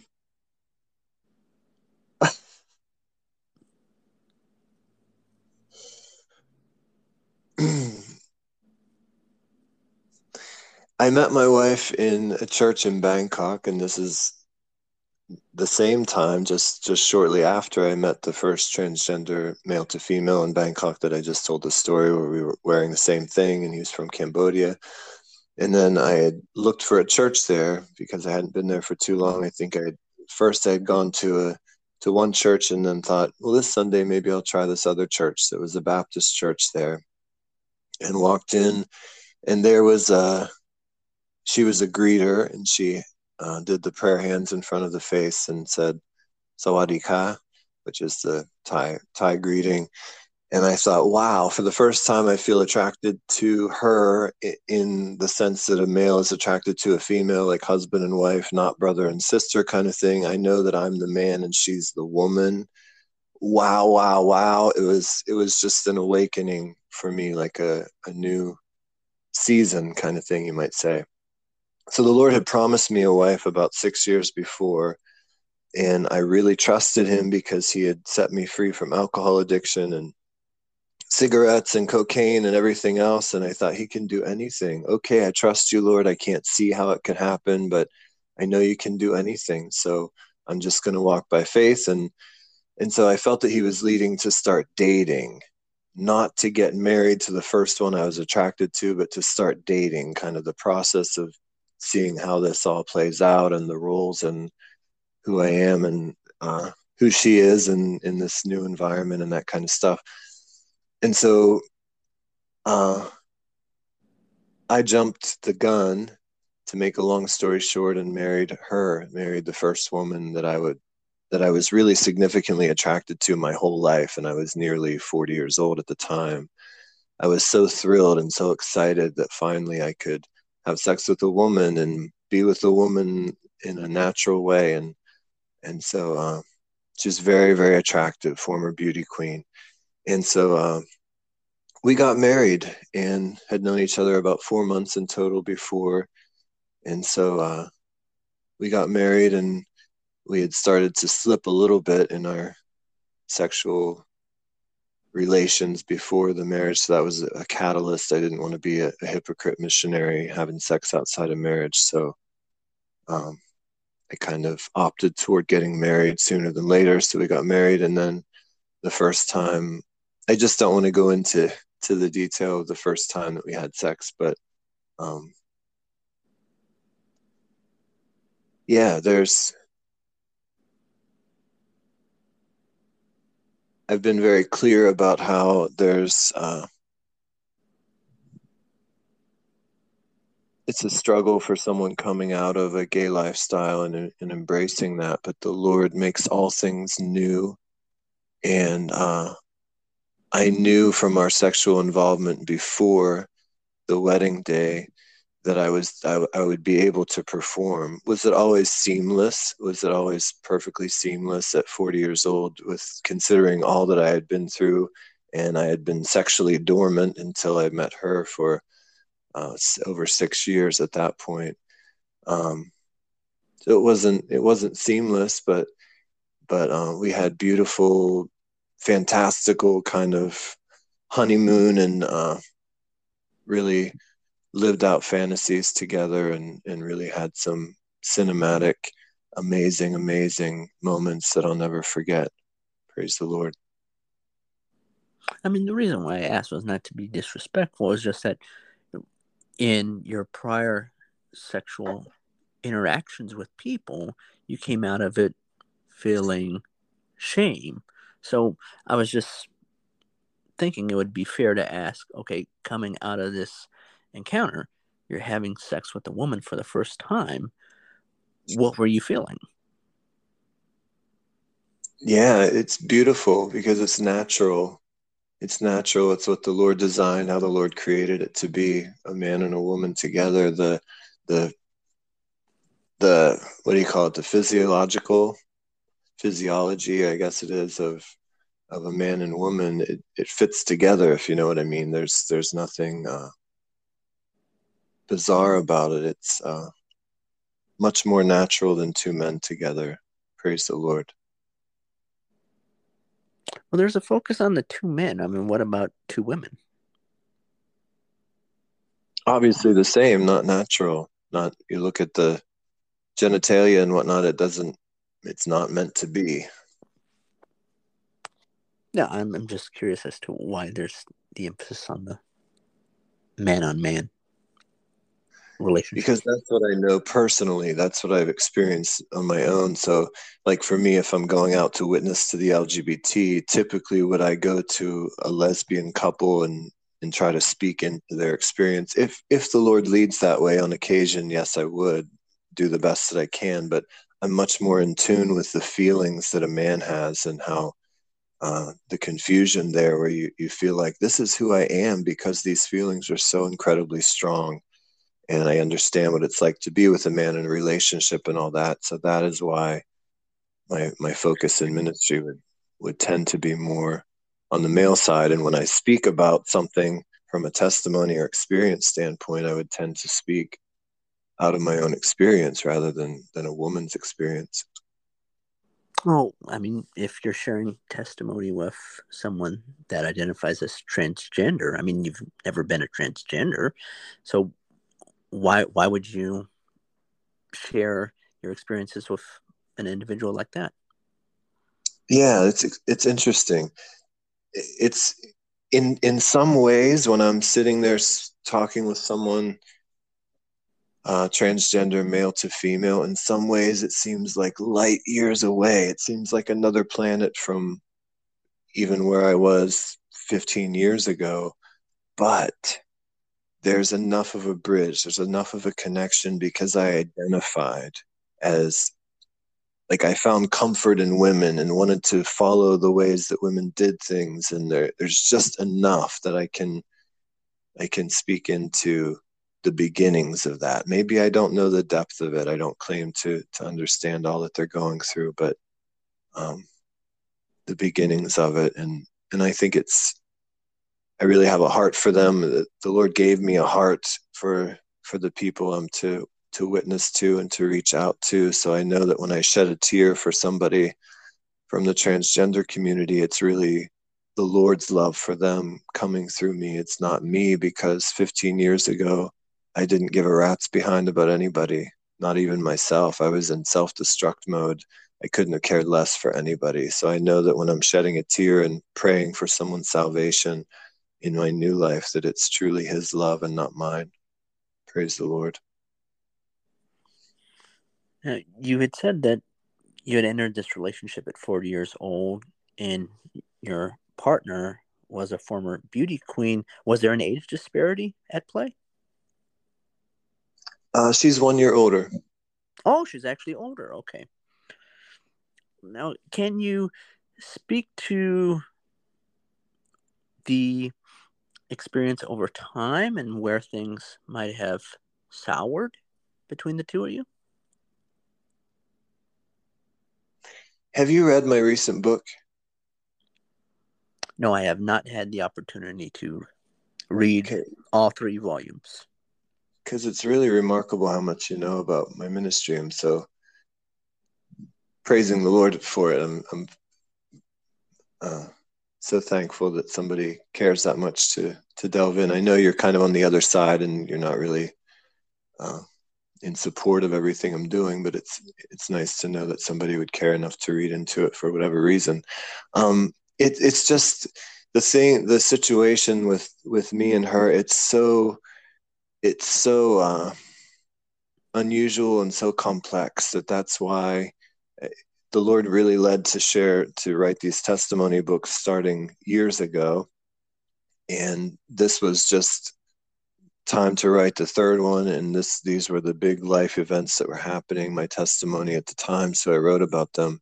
But on the other side of that it's like it's so deep and so complex that it, it can't really be summarized in one or two sentences. So i'd rather point people to the book rather than say a couple things that can be mis you know can be uh misapplied. If i say well i think here's what happened then it's like well she was right and he was wrong. If i say well i think that's what happened and it's like uh, he was right and she was wrong. I, I just i would rather people read the book than than me say a couple one liners here and then have people deduce things from it. Certainly, but at the very least, did you find over time that she was more or less supportive of your ministry work? Yes. Uh, yeah, I, I was clear about that in the book too. That in the beginning, just imagine if you kind of close your eyes, you're you're thinking, okay, you're, the Lord's delivered you from from really really deep sin, a gay lifestyle, and laundry list of addictions and all kinds of stuff. And then you come into the church. I had, I had stood up in in that church where I had met her before we really got close. I stood up and shared testimony, kind of the deep guttural testimony, and please pray for me because I feel the Lord's leading to start dating and um, that kind of stuff. So she had known kind of overall, but there's it's one one thing to hear it kind of broadly broadly spoken and then to be in it you know what i mean? To to jump in and get married to somebody from that and not just you can't really understand it unless you walk through it yourself right? So the the passion that i have now for reaching the lgbt and for the mission and for it requires repeating my testimony over and over and over and over and, and delving into that kind of humiliating stuff like what we're talking about right now it's not easy. It's not easy to walk through it it's humiliating it's degrading it's shameful it's embarrassing. And the majority of the church folks are not in that kind of you know like folks that haven't don't come from this kind of background are not day in and day out sharing this kind of brutal humiliating stuff. They're kind of you know doing more traditional church work and stuff like that. So I think she didn't fully understand, like, wait a minute, like, I'm going to be completely immersed in this, like 25 7. and so, um, that's where there's some compassion i think she signed on and she she knew what she was signing up for at the onset but she didn't fathom really what it entailed i think and uh, so it was tough for her to, to really jump on board and align with it. So, do you gain the sense it's just from your perspective that perhaps she might be ostracized within the community? What might be happening? Because you are testifying to so many people, and some may not react positively, and she catches wind of it or she experiences it firsthand.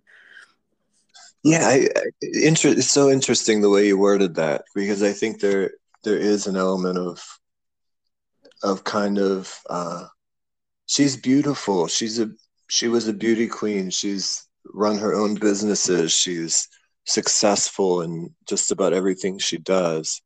And historically, she was kind of in the in crowd. You know what I mean? If if there is an in crowd in the church, like the the folks that are kind of highly esteemed and um, you know, she was gifted teacher of kids and uh, youth active in youth ministry and like I said, her own business and everything like that. And so, so then she becomes associated with me.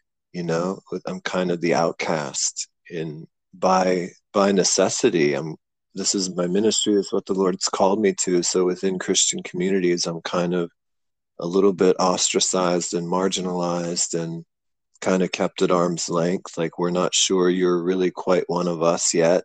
You know what I mean? When I'm really honest about what's happened in my life and where I am now, it's it's not a cleaned up story. It's not what everybody else wants to hear. And I think a lot of the church we we try to pretend like we've given our lives to Christ and now we have no problems and and that kind of thing, which isn't reality for anybody but that's the facade that a lot of us put on. So I think when somebody walks in and, and really tells the truth, it, it makes other people feel uncomfortable. It ostracizes me, people like me. and I think it did make her feel a little bit like like she like I said she didn't sign up she didn't realize what she signed up for And going back to what you observed as a youth with your father and your mom, and your mom being in more of a subservient role to your dad, and now you're in a marriage, a relationship, and there's a dynamic where your wife is known within the community. She's a, beauty queen. She's made a name for herself. She's been successful in business, and perhaps she's not taking on that subservient role. Is that something that is a f- factor in where things are souring? Yeah, no, you're looking from you're looking at it from kind of a civil rights movement and feminism and all that kind of stuff perspective. And within a Christian worldview, God created woman for man. She's to be his helpmate. That's the original design. So when we walk in rebellion against that, it's rebellion against God and his word. You know what I mean? So it's not like because of something my mom did, then I'm going to expect this from her or something. It's according to the word of God. My mom just happens to be a good example of that. Not always the perfect example, but a good example, relatively speaking. And like I said, she was, there's no weakness in her. You know what I mean? As far as if you, you were with her and, and saw how she operates and how she manages things, it's, it's amazing she's like a superwoman so there's no, nothing weak about her subservient it's just that when it when it comes down to it the man is the head of the home the bible says christ is the head of man man's the head of woman she will submit to him in all things as unto the lord so it's not it's not a something that's negotiable or or as of 1975 the women's rights movement or, you know whatever year the women's rights movement overtook the word of god and now we just tear pages out of god's word because culture trumps the word of god. That's not how it works. It, it doesn't matter what you and i think. It doesn't matter how women perceive it or men perceive it or if i like it or you don't like it. It doesn't matter. He's god. He created us he set things in a specific order for a specific reason to work a certain way and if i he calls me out of a gay lifestyle to be a missionary to do this work that I'm doing. And then I sign on and marry someone who supersedes his will. That's sin against God on my behalf. So I will be accountable to him. You know what I mean? So it's not like, well, you need to bow down in submission to American popular culture, to Hollywood norms so that everybody's happy and applauds you. That's not the goal of the servant of the Most High. The goal of the servant of the Most High is if I die tomorrow, I want to stand before the Lord with no shame and no embarrassment because I chose to please Him over PNC, over Hollywood, over the global church, no matter how wayward or apostate she is. The Lord God Almighty and His word over everything. Do you get what I'm saying? That's where we are. So she chose not to follow me. She chose to try to lead me in another direction. I chose the Lord God Almighty, the only one that cared about me when I was in the pit, the only one that reached down to help me, the only one that brought me to repentance and new life in Him. I chose Him over her. Praise the Lord. Well, why do you think that God would guide you into being attracted to this specific woman given her personality traits and her beliefs about male female roles and relationships? Why would god steer you in a direction where you would be attracted to this specific woman? You have really, really thought things through. Uh, i'm the best interviewer on the planet. I mean I- and i'm also the most humble person on the planet as you can see. No but I, but the, the point of this show is really learning about people. It's not trying to, you know, say, oh, well, Matt Karchner's perspective is wrong or Matt Karchner's perspective is bad. No, it's to allow people to learn about the guest and for them to come to their own conclusion. So, yeah, we're delving deep, but I, am trying to understand it, God has guided you to a healthier state of mind from from your view and i respect that i'm not accusing you mm-hmm. of lying so what okay. i'm trying to what i'm trying to learn is why would god steer you to be attracted to this specific woman yeah okay so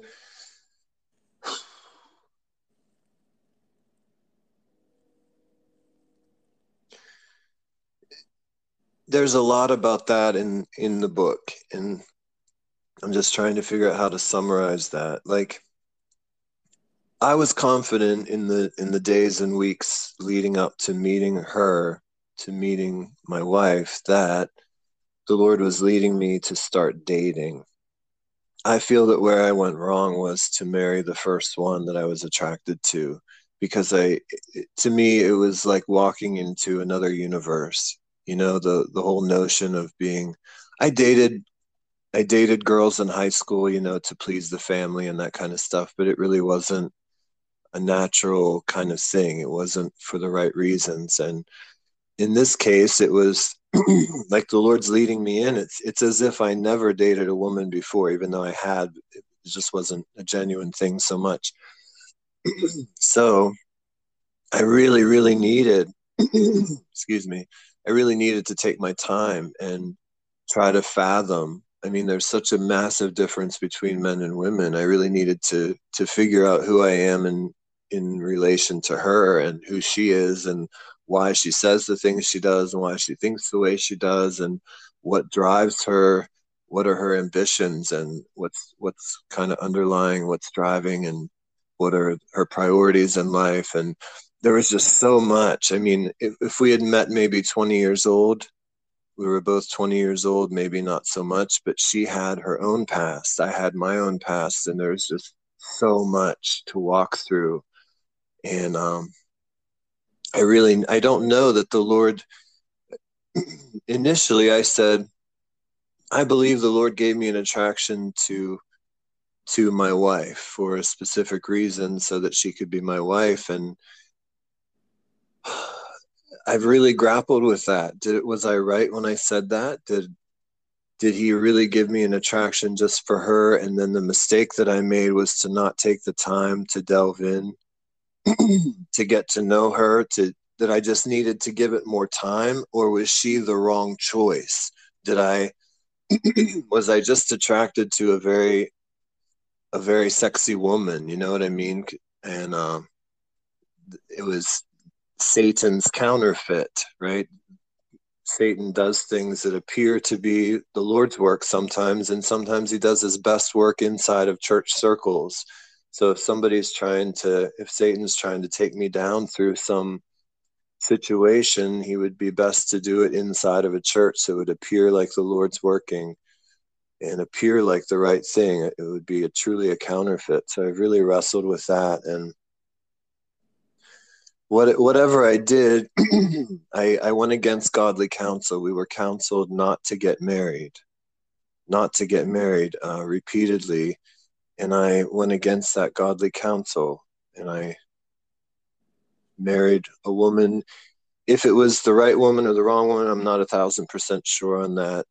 I kind of default that it that it was uh, Satan's counterfeit that I married the wrong woman, but um, at the very least, I married the right woman at the wrong time. I didn't I didn't give it time. I didn't date like I should have. Since the marriage has gone a bit troubled and you're separated, have you found yourself attracted to any other women that you've encountered? Well, the, Cambodia is very Southeast Asia, I think in general is is more traditional in the in the marriage sense than the U.S. would be. It would be a little bit like the U.S. maybe a couple generations ago, where you um, pull up to a market or something, people were like, "Where's your wife? Do you have a wife? Are you married yet? Where's your wife? We need to fix you up with a wife. Who cooks for you?" They'll say things like that. so um, I get into a, a ridiculous amount of conversations about whether or not I have a wife and where my wife is and what happened with my wife and all the details surrounding it. It's it was really a lot to handle in the beginning, but um, the bottom line is that I'm not I'm not biblically able to shop around for another woman, you know, while while I'm still married to my wife. So at the moment we're separated, and that's been a while now. But um, I'm waiting it out. And have I? Do I see women sometimes, like in on TV or something, that I think are attractive? Yes. I don't know that it's uh, like Rebecca and I ha- have personality similarities and whatnot. We had a lot of fun together. And um, I've often said before, if we could only be on vacation, like the times that there were there was no stress, that we had no mission to accomplish or anything, those were the best times we had when we were just kind of uh, doing, you know, having free time together. And so there was a lot that connected us even beyond the the um, the physical attraction. But yes, I do I do see women uh, that I'm attracted to, but it's just a no go for me while I'm still married. I can't be faithful to the Lord and be looking for uh, another woman. You know. I'm definitely not trying to be disrespectful. I'm just trying to gain a sense as to your state of mind. So, s- since the separation, do you find that the thoughts of attraction towards men have flared up to a higher degree than before, or has there not been a change at all? We had a very, my wife and I had a very active sex life. So um, it was very difficult in the beginning, but that's in general. Uh, in general, I guess I would say is the best way to put it. Uh, it was more difficult in the initial days and weeks of the separation than it is now. Um, I, I've said before, if I, in my original testimony, uh, you know, in my teen years, for example, when I fed the fire, if I was on pornography sites and that kind of stuff, late teens, early 20s, that's when the fire became life consuming. So if we're in the Word of God and in prayer and in serving the Lord, He keeps me busy. And I have kind of a never ending to do list, praise the Lord. And so um, it staves off that, you know, that that fire getting out of control when you're when you're busy serving the Lord and and his word cleanses and it's it's not easy day to day but uh, the lord makes it bearable praise the lord So, for the ministry, who have been the primary donators of your work? I'm not. I'm not asking for names. I'm just trying to gain a sense as to where they come from. Are they based in the U.S. across the world? Where are the donations coming from for your nonprofit ministry? Yeah it's interesting that uh,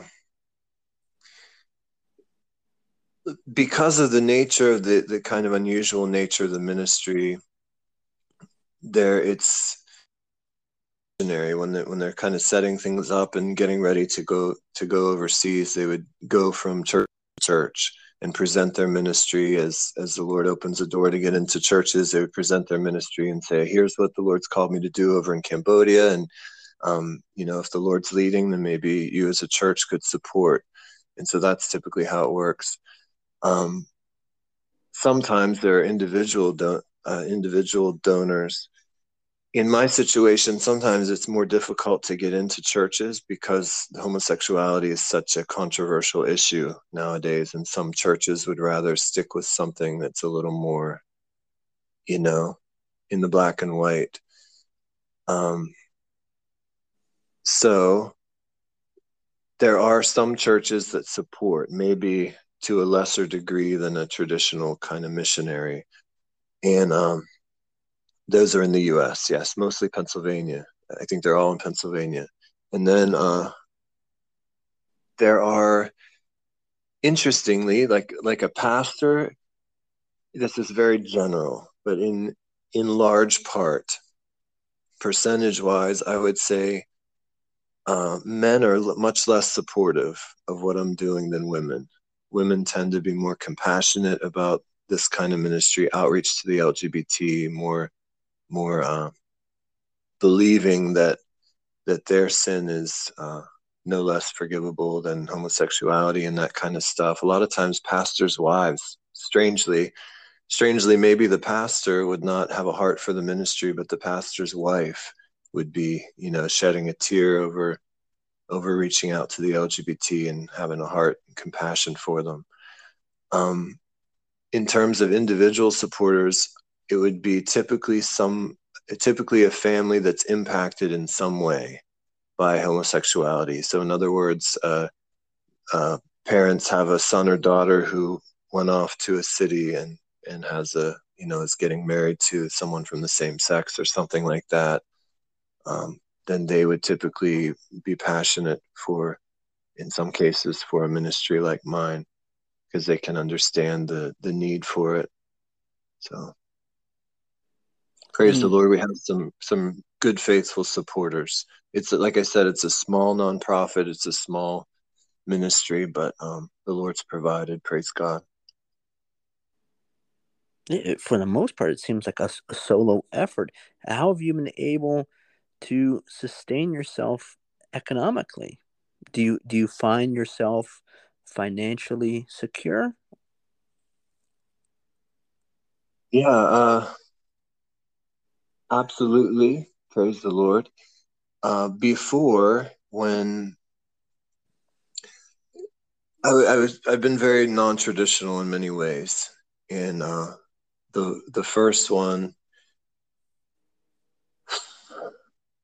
when I when I was in that initial church, that was the same denomination as the church where I grew up. It's called Christian and Missionary Alliance denomination. And the church in Pittsburgh that I was with, that where I started coming over to Cambodia on the short-term missions, I had kind of looked into in the future to signing on with Christian and Missionary Alliance to to come over under their umbrella. So typically, if you would do that, you would be kind of more taken care of, right? It would be a like a worldwide corporation of sorts, like a ministry corporation kind of thing, and uh, money would be funds would be funneled through that that missions organization, that church organization.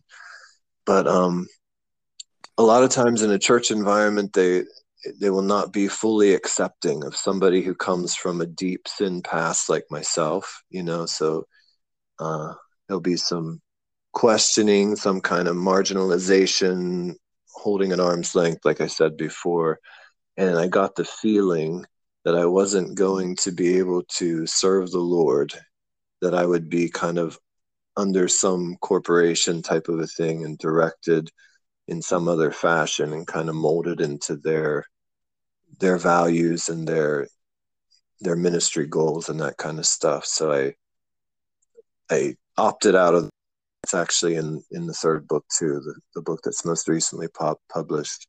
And so it started the nonprofit as the Lord led, and that was 2016. Um, I basically announced in in front of a church I was going to Pennsylvania. I was I was about to share testimony and uh, sing in front of the church for offertory, just brief testimony. And I said, "I'm I'm moving to Cambodia. I'm going going to Cambodia to serve the Lord." I said it right in front of the church, and then I sang uh, like a hymn or some, you know, a, a worship song or a hymn. And the pastor, after I got done, he said, "Hold it, wait, a, wait a minute, hold it, stand up there." And he said, "What did you just say?" And I said, "I'm going to Cambodia. I've, I'm done with PNC. I'm I'm headed to Cambodia to serve the Lord. And he said, Wow. So he called the the elders up front and they prayed for me. Typically it's not done like that. Typically you kind of fall under uh like I said, a, a large missions organization and it's more structured. So we did very much a homegrown kind of thing, started the nonprofit 2016 and and the Lord led from there. I, the first first donor, my my parents have been very very supportive as they're they're so thankful for what the lord's done for me and and are just uh, support in so many ways so they've we're obviously have to this day have been major major supporters praise the lord. And then my a friend from grade school that i had known since i was maybe 13 or 14 i used to dance to janet jackson's rhythm nation in her in her bedroom. So she saw me from from the beginning and she had been praying for me through through the process when i was in probably in the gay lifestyle and when the lord delivered me. And so she sent me a, a message and said we want to sign on and, and and commit to supporting every month. So they're still supporting praise the lord.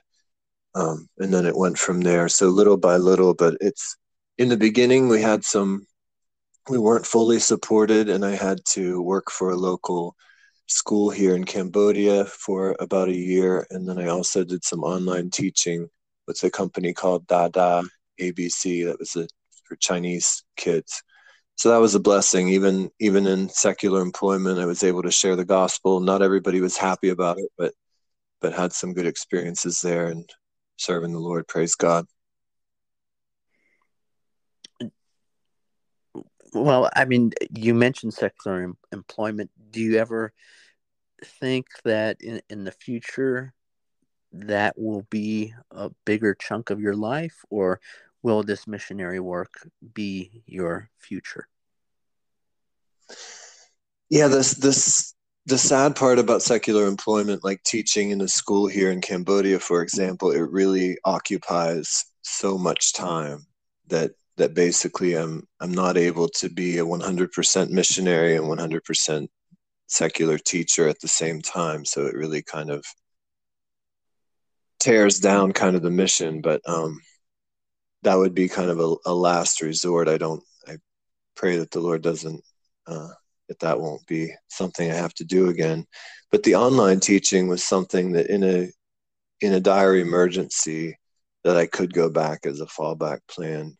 Um, I trust that I won't have to, but but that's something that could be done a, a, few hours here and a few hours there to kind of meet ends meet, make ends meet. But for um, the Lord has really provided. He really doesn't call someone and leave them for dead. He really um, trained me up in unusual ways, and I'm I'm almost finished with seminary now, and have gone through um, so many different, a lot of practical training, actually more than formal training. Just how He's used to a lot of different avenues to understand the culture here over the years and understand how to how to share the gospel within that culture and kind of build a bridge to where people are now to the gospel of Jesus Christ and um yeah the Lord's the Lord's taken care he's he's trained me up and and given me everything I need to succeed praise the Lord it's uh, I always say trust the Lord to provide. If we if we give our lives to the Lord and put him first, seek ye first the kingdom of God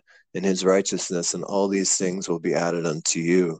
So even if the church isn't real thrilled with me, even if uh, the world hates me and the church isn't real thrilled with me, even if the provision has to fall out of the sky, somehow the Lord will provide. So just trust him, praise the Lord, always provides. Well, if there are folks in the church that are marginalizing you, are they adhering to the word of God? Or are they, in in your words, almost like a demonic presence? Yeah, there there are different kind of scenarios that are happening. The the one thing the one thing would there would there would be one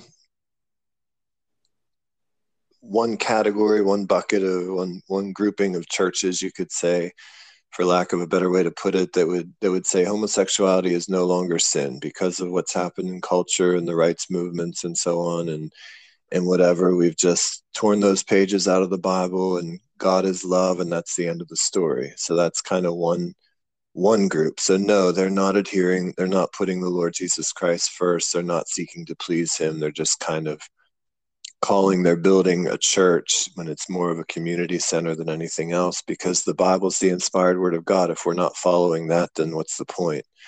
And then there's another category of, you know, another grouping of churches, uh, a large number of churches that would pass judgment on someone like me that like i said they would feel that, that my sins less forgivable than theirs. And then uh, nowadays with the separation it really makes things sticky. So even within the bible believing bible following you know kind of on track church if you will for they uh could look at my situation not not being able to understand not being able to walk in my shoes and kind of say well you didn't you married somebody. You're accountable to the lord to keep the marriage covenant. Divorce is sin. So and they're right. That's the sad part. They're right. I can't i can't say that they're wrong. They're actually right. It's just that when I got myself into the mess that I got myself into, when I made that mistake to marry someone that I barely knew, I did what my parents did. I did I did what worked years ago. I escalated to pastoral counsel. I went excuse me. I went to one pastor and said, "Can you please tell us what the Bible says about who's the head who's the head of the home? How is this supposed to be structured? Who like if we don't know our roles and we're kind of standing here running in place like we can't move forward in ministry if if we, we both think that we're in charge you know what i mean and so um nobody would support because i don't know if they're concerned about legal issues if they would say something that that goes against modern american culture that maybe maybe later on my wife could hold something against them and say he said something that authorized my husband to be mean to me or lord knows what what they're all thinking or or because the church has many many single women nowadays. There's so much divorce and singleness that maybe they're thinking if i i have to kind of err on the side of the woman in order to keep the income flowing. There are so many different things that could have been going on but the bottom line is they wouldn't stand with the word of god. They wouldn't stand and tell us here's what the bible says. They did everything to avoid it. And I consider the root to be money. Really, uh, if you drill down to all, have all that written out in the third book that was just published, all the scenarios that happen with the pastors, and a lot of different things across different cultures. And and if you zero and drill down into what appears to be the underlying, the drivers, it appears to be money at the end of the day. But anyway, so a lot of those people were kind of looking at me saying, you you need to take responsibility for your actions and keep the marriage covenant. And it's like if you really understood what happened in the details which is in this third book then you would know that I did everything that I possibly could. And because the church is really not following the word of God anymore wouldn't stand with the bible. And so it's kind of shared responsibility you know what i mean? It's not like i'm removing accountability and blaming somebody else it's shared responsibility because yes i made the first mistake that caused the domino effect and then when i reached out and pulled the ripcord and started shouting help help help everybody uh, jumped ship on me. Nobody would stand on the word of god and um, here we are in, in the mess that we're in. So nowadays you know you have some folks passing judgment on me as if i've turned my back on the lord because it would appear like that if you don't know the details of what happened. And that's that's all in the third book which can't really be summarized easily. So please read it. And matt just to you know wrap things up given that it seems like many within the community including the church have placed judgment on you for what you've done in your past and for being separated, do you feel like they are suspicious of your interactions with young people, particularly young men? Are they stereotyping you? You really have delved into my readings and writings, or my uh, videos and writings. Yes. Uh, there there have been situations where and this that's why you have to read the book because it, it drills into each each scenario because they're all a little bit different but let's say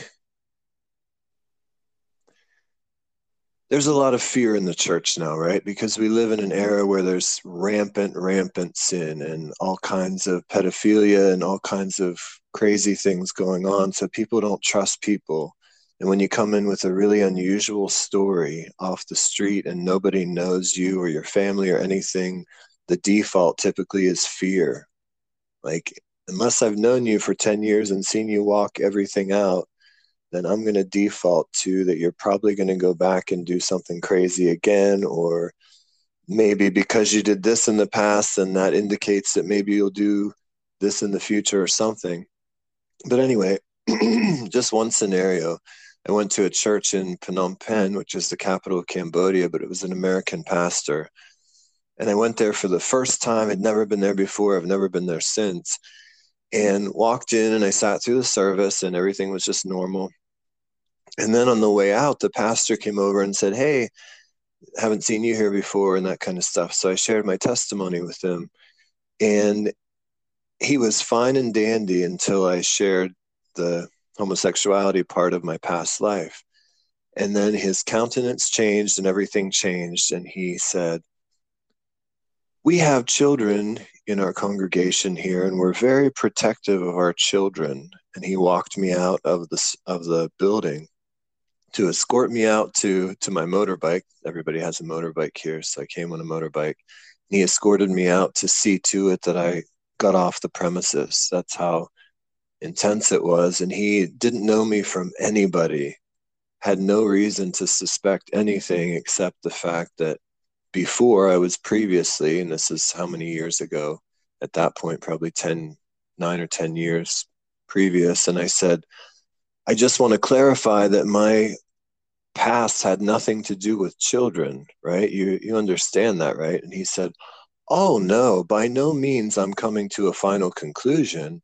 I'm just saying we have to be very protective of our children." So he escorted me off the property.